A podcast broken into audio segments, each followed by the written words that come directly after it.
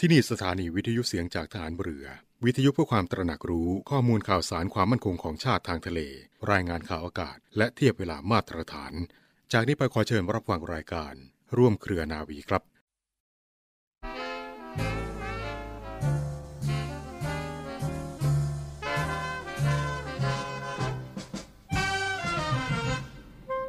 การศึกษาเป็นเรื่องใหญ่และสำคัญยิ่งของมนุษย์ คนเราเมื่อเกิดมา ก็ได้รับการสั่งสอนจากบิดามารดา อันเป็นความรู้เบื้องต้น เมื่อเจริญเติบโตขึ้น ก็เป็นหน้าที่ของครูและอาจารย์ สั่งสอนให้ได้รับวิชาความรู้สูง และอบรมจิตใจ ให้ถึงพร้อมด้วยคุณธรรม เพื่อจะได้เป็นพลเมืองดีของชาติสืบต่อไป พระบรมราชวาทของพระบาทสมเด็จพระบรมชนกาธิเบศรมหาภูมิพลอดุลยเดชมหาราช บรมนาถบพิตร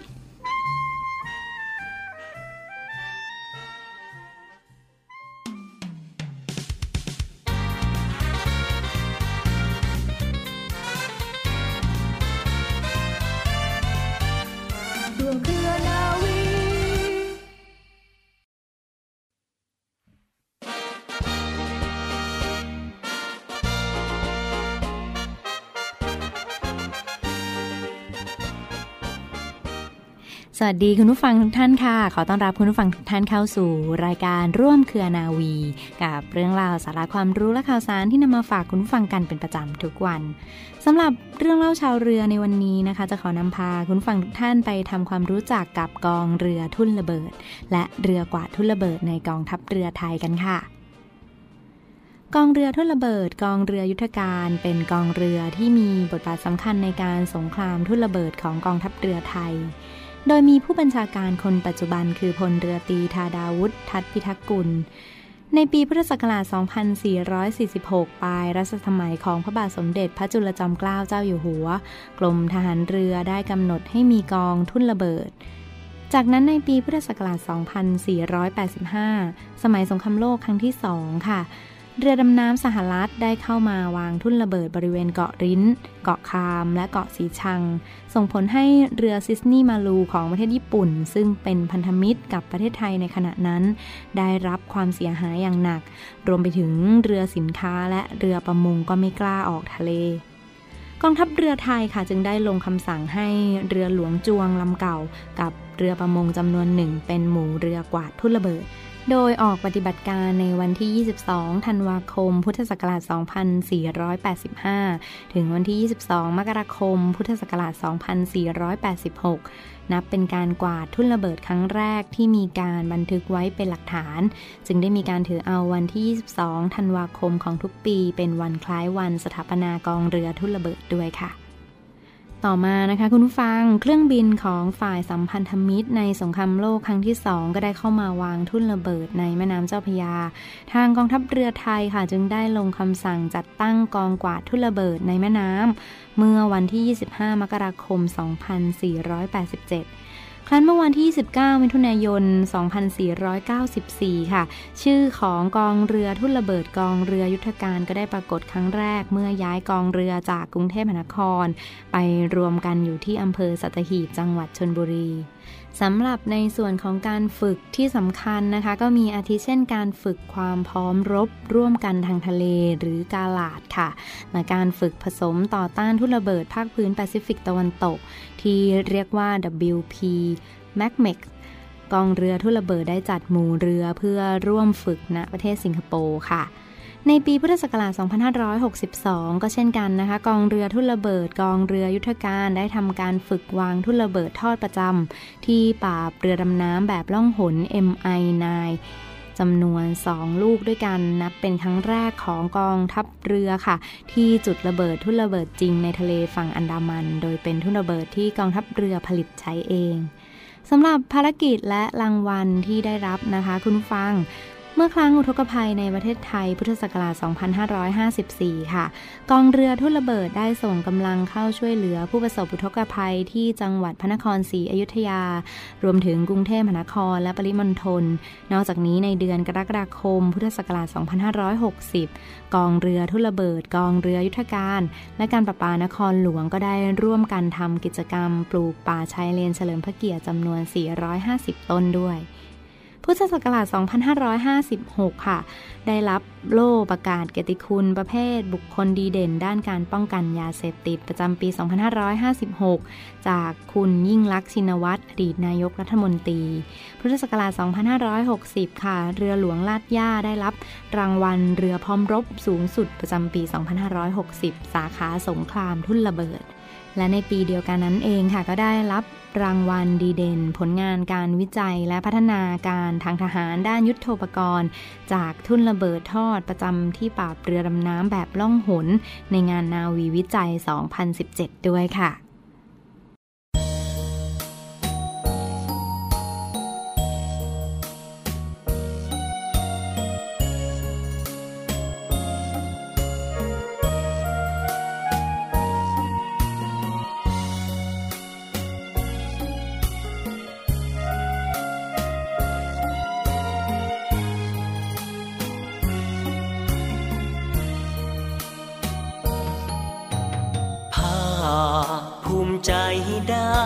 รับใช้ชา ได้มีโอกาส เป็นลูกราชนาวี โรงเรียนชุมพล เกล็ดแก้วชนบุรีหล่อหลอมที่นี่ มีสุขทุกข์ร่วมกันตาวงวานทินทานกำเนิด อาสามาเกิด เป็นลูกแม่เดียวกัน ฝึกความอดทน ฝึกฝนวิชาทหารได้ความเชื่อมันกล้าหาญและมีศักดิ์ศรีสองปียิ่งใหญ่ ได้มากกว่าที่คิด รู้จักชีวิต รู้รับผิดชอบชั่วดี รู้เสียสละแพ้ชนะสามัคคี รู้หน้าที่ มีระเบียบวินัย ชาติศาสนาพระมหากษัตริย์ จะขอยืนหยัด เป็นรั้วป้อง กันภัย นักเรียนจากทหารเรือ จบแล้วไม่ได้ไปไหน หน้าที่ยิ่งใหญ่ รับใช้ชาติราชนาวี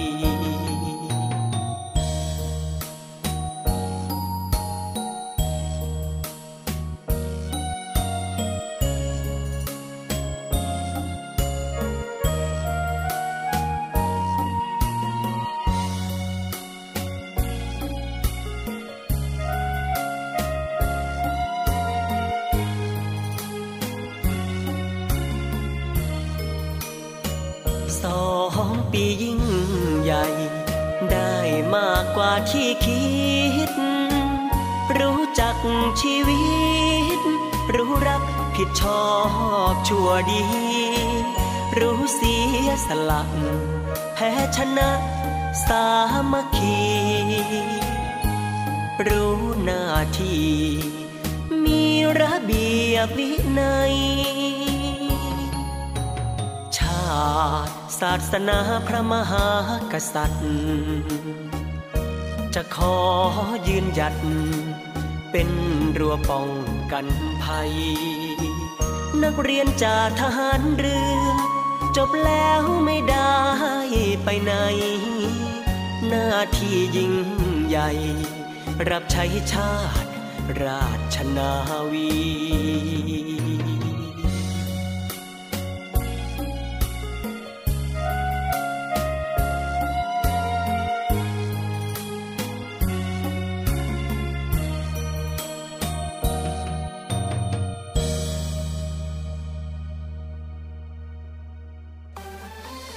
รบรอบ 100 ปียุวกาชาติไทย ต้อนรับศตวรรษใหม่ พลังการให้ที่ไม่มีวันสิ้นสุด จะเริ่มต้นขึ้นอีกครั้งด้วยพลังอาสายุวกาชาติสมาสมาสามารถสตรองเรากาชาติจะเป็นแสงทองส่องทา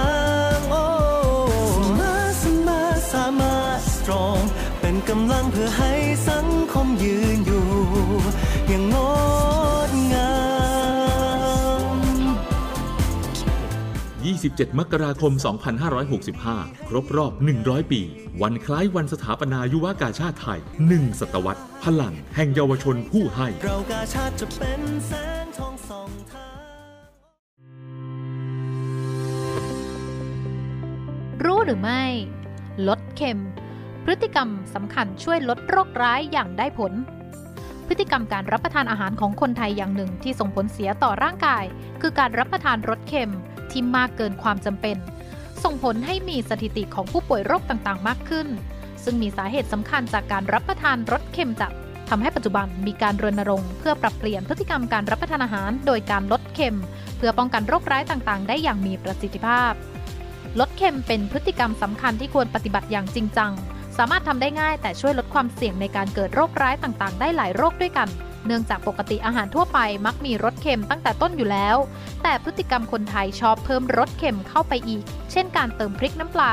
การจิ้มซอสหรือน้ำจิ้มที่มีส่วนประกอบของเกลือเป็นต้นทำให้ร่างกายได้รับรสเค็มเป็นส่วนเกิน และทำให้เกิดโรคต่างๆ ตามมา จากผลสำรวจพบว่าคนไทยมีการทานรสเค็มเกินความต้องการสูงถึง 2 เท่า สำหรับพฤติกรรมการลดเค็ม สามารถทำได้โดยลดการปรุงรสเค็มลงทีละน้อย เพราะถ้าหากลดทีละมากๆ จะทำให้รู้สึกไม่อร่อย และไม่อยากรับประทานอาหาร สุดท้ายการปรับเปลี่ยนพฤติกรรมก็จะไม่สำเร็จผล ซึ่งโดยปกติลิ้นของคนเราจะมีการปรับตัว หากลดความเค็มลง 10%จะทำให้ลิ้นไม่สามารถจับรสชาติได้ จึงต้องค่อยๆ ลดความเค็มลงเรื่อยๆ ทีละน้อย เพื่อให้มีความสุขกับการบริโภคเหมือนเดิม และดีต่อสุขภาพ เริ่มต้นที่การไม่ปรุงเพิ่ม หรือปรุงในปริมาณที่ลดลงก่อน สำหรับเกลือซึ่งเป็นส่วนผสมสำคัญที่ให้ความเค็มและก่อให้เกิดโรคโดยเฉพาะโรคไต แต่ถึงอย่างนั้นในเกลือก็ยังมีโซเดียม ซึ่งเป็นสารที่จำเป็นต่อร่างกาย โดยโซเดียมเป็นแร่ธาตุสำคัญที่เกี่ยวกับสมดุลน้ำของร่างกาย ซึ่งจะได้รับจากการรับประทานอาหารเป็นหลัก ร่างกายไม่สามารถขาดโซเดียมได้ จึงยังต้องบริโภคเกลืออยู่ภายใต้การจำกัดในปริมาณที่เหมาะสม โดยไม่ควรทานเกิน 2,000 มิลลิกรัมต่อวัน หรือประมาณ 1 ช้อนชา และถ้าหากเปลี่ยนเกลือเป็นน้ำปลา ร่างกายก็ไม่ควรได้รับน้ำปลาเกิน 4 ช้อนชาต่อวัน นอกจากการลดปริมาณการปรุงเพิ่ม สิ่งที่ตามมาคือการเลือกรับประทานอาหาร โดยหลีกเลี่ยงอาหารที่มีปริมาณเกลือโซเดียมมากเกินไป หรือรับประทานในปริมาณที่พอดี เพื่อไม่ให้เกิดความเค็มส่วนเกินในร่างกาย โรคที่สำคัญซึ่งเกิดจากการรับประทานอาหารรสเค็มจัดคือโรคไต แต่นอกจากนี้ก็ยังมีโรคอื่น ๆ ด้วยที่เกิดจากการรับประทานรสเค็มจัดเช่น โรคความดันโลหิต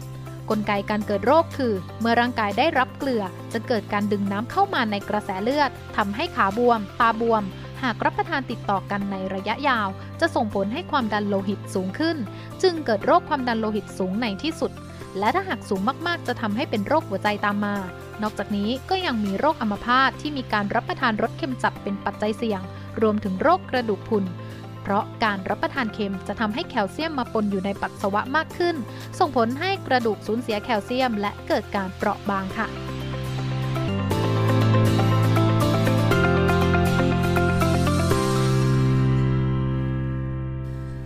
อเนื่องกันในช่วงนี้กับข่าวสารจากกองทัพเรือในรายการร่วมเครือนาวี รับฟังผ่านทางสถานีวิทยุ เสียงจากทหารเรือ สทร 15 สถานี 21 ความถี่ ทั่วประเทศไทยค่ะ และช่องทางของเว็บไซต์นะที่ www.voiceofnavy.com หรือที่ www. เสียงจากทหารเรือ .com หรือว่ารับฟังย้อนหลังก็ได้เห็นฟังค่ะมีหลากหลายรายการที่แอปพลิเคชัน เสียงจากทหารเรือและที่พอดแคสต์และ Spotify นะที่แอปพลิเคชัน เสียงจากทหารเรือ เรื่องราวข่าวสารที่หยิบยกมาฝากคุณฟังกันในวันนี้ค่ะ เป็นอีกหนึ่งบรรยากาศที่ไปกันที่ในส่วนของกองทัพเรือโดยทัพเรือภาคที่ 3 จังหวัดระนองที่ผ่านมานะคะทัพเรือภาคที่ 3 จังหวัดระนองที่ผ่านมาค่ะมีการจับกลุ่มสกัดจับ แรงงานต่างด้าวที่ลักลอบเข้าประเทศไทยนะคะช่วงนี้ก็ยังคงปรากฏได้เห็นบ่อยในพื้นที่ทั้งแนวชายแดนทั้งไทยเมียนมา หรือว่าไทย กัมพูชาและชายแดนริมฝั่งแม่น้ำโขงใดๆก็ตามค่ะ วันนี้มีบรรยากาศของการสกัดจับแรงงานต่างด้าวที่ลักลอบเข้าประเทศไทยโดยผิดกฎหมายนะคะที่บริเวณจังหวัดระนองที่ผ่านมาค่ะ ในส่วนของกองทัพเรือโดยทัพเรือภาคที่ 3 และศูนย์ประสานงานประมงชายแดนไทยทางทะเลและเมียนมานั้นมีการบูรณาการกำลังจับกลุ่มชาวเมียนมา 6 คน ลักลอบขึ้นเรือหางยาว ข้ามฝั่งเข้ามาประเทศไทยในบริเวณจังหวัดระนองที่ผ่านมานะคะสัปดาห์ที่ผ่านมาในส่วนของศูนย์ประสานงานประมงชายแดนทางทะเล ไทยและเมียนมา ได้มีการบูรณาการ ร่วมกำลังจับกลุ่มชาวเมียนมาได้ 6 คน ที่ลักลอบขึ้นเรือหางยาว ลักลอบข้ามฝั่งทะเล เข้ามายังประเทศไทยในบริเวณ จังหวัดระนองค่ะ โดยศูนย์อำนวยการรักษาผลประโยชน์ของชาติทางทะเลภาคที่ 3 หรือสอนชนภาค 3 และบูรณาการกับหน่วยเฉพาะกิจชุดปฏิบัติการพิเศษหน่วยบัญชาการสงครามพิเศษทางเรือกองเรือยุทธการ หรือเหล่ามนุษย์กบ และหน่วยซีลนะคะซึ่งตั้งชุดปฏิบัติการอยู่ที่บ้านสามแหลม และชุดปฏิบัติการที่เกาะตราครุฑนะที่บริเวณ จังหวัดระนองที่ผ่านมาค่ะ มีการสกัดจับและมีการได้รับแจ้งจากแหล่งข่าวว่าจะมีชาวเมียนมาลักลอบเข้ามาในประเทศไทยโดยผิดกฎหมาย ซึ่งในครั้งนี้ค่ะเข้ามาในการลำเลียง หรือว่าลักลอบขึ้นเรือหางยาว และเข้ามาจากค้าแรงงานในประเทศไทยนะคะซึ่งสกัดจับได้ในเวลาประมาณ 19นาฬิกา30 นาที ข้ามฝั่งมาจากจังหวัด เกาะสองที่ประเทศเมียนมาและข้ามมายังฝั่งจังหวัดระนองที่ประเทศไทยค่ะ ซึ่งในส่วนของชุดปฏิบัติการพิเศษของทหารเรือในครั้งนี้ก็ได้พบว่ามีเรือหางยาวต้องสงสัยหนึ่งลำ แล่นมาจากฝั่งจังหวัดเกาะสองประเทศเมียนมาเข้ามาในเขตน่านน้ำไทย สกัดจับได้ที่บริเวณ ปากแม่น้ำกระบุรี จังหวัดระนองนะคะปากแม่น้ำกระบุรี จังหวัดระนอง จึงได้มีการประสานไปยังชุดลาดตระเวนทางน้ำและนำเรือไล่ติดตามจนสามารถหยุดเรือ และก็ควบคุมผู้ต้องสงสัยบนเรือได้ทั้งหมดค่ะ จากการสอบสวนในครั้งนี้ฟังค่ะพบว่าเป็นชาวเมียนมาจำนวน 6 คน เพศชาย 2 คนและหญิง 2 คน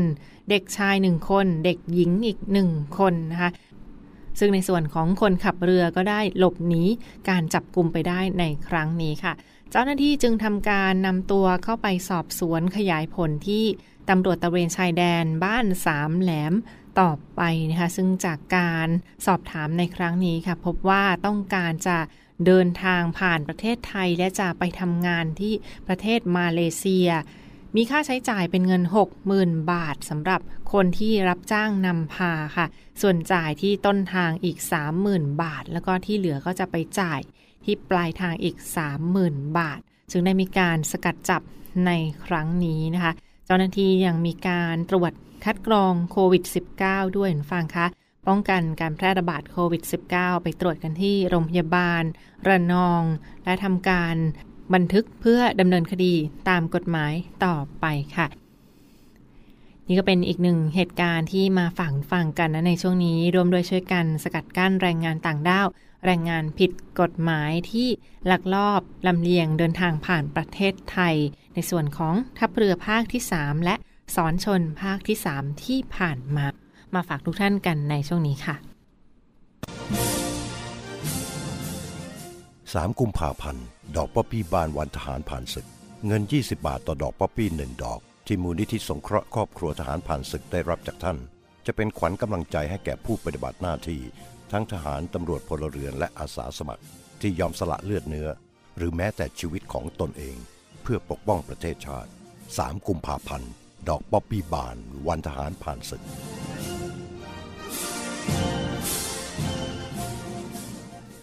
และมาปิดท้ายกันที่อีกหนึ่งเรื่องราวข่าวสารกิจกรรมบำเพ็ญสาธารณประโยชน์ จิตอาสาในโครงการคลองสวย น้ำใส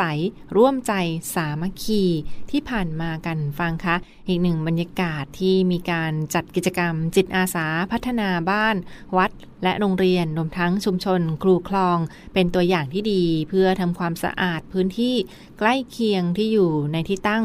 ใกล้เคียงกับพื้นที่ปฏิบัติงานของหน่วยนะคะ ไปที่ในส่วนของกรมการขนส่งทหารเรือ ที่ผ่านมาเขามีการจัดกิจกรรมบำเพ็ญสาธารณประโยชน์ จิตอาสา ในโครงการ คลองสวย น้ำใส ร่วมใจสามัคคีนะคะคลองสวย น้ำใส ร่วมใจสามัคคี ส่วนหนึ่งของการบำเพ็ญสาธารณประโยชน์ จิตอาสา ในโครงการในครั้งนี้ค่ะ มีการทำความสะอาดพัฒนาพื้นที่คลองวัดหง รัตนาราม ราชวรวิหารนะคะเป็นพื้นที่คลองวัดหง รัตนาราม ราชวรวิหาร กรุงเทพมหานคร และมีการทำงานบูรณาการกับหน่วยงานราชการและชุมชนที่อยู่ในพื้นที่ใกล้เคียงค่ะ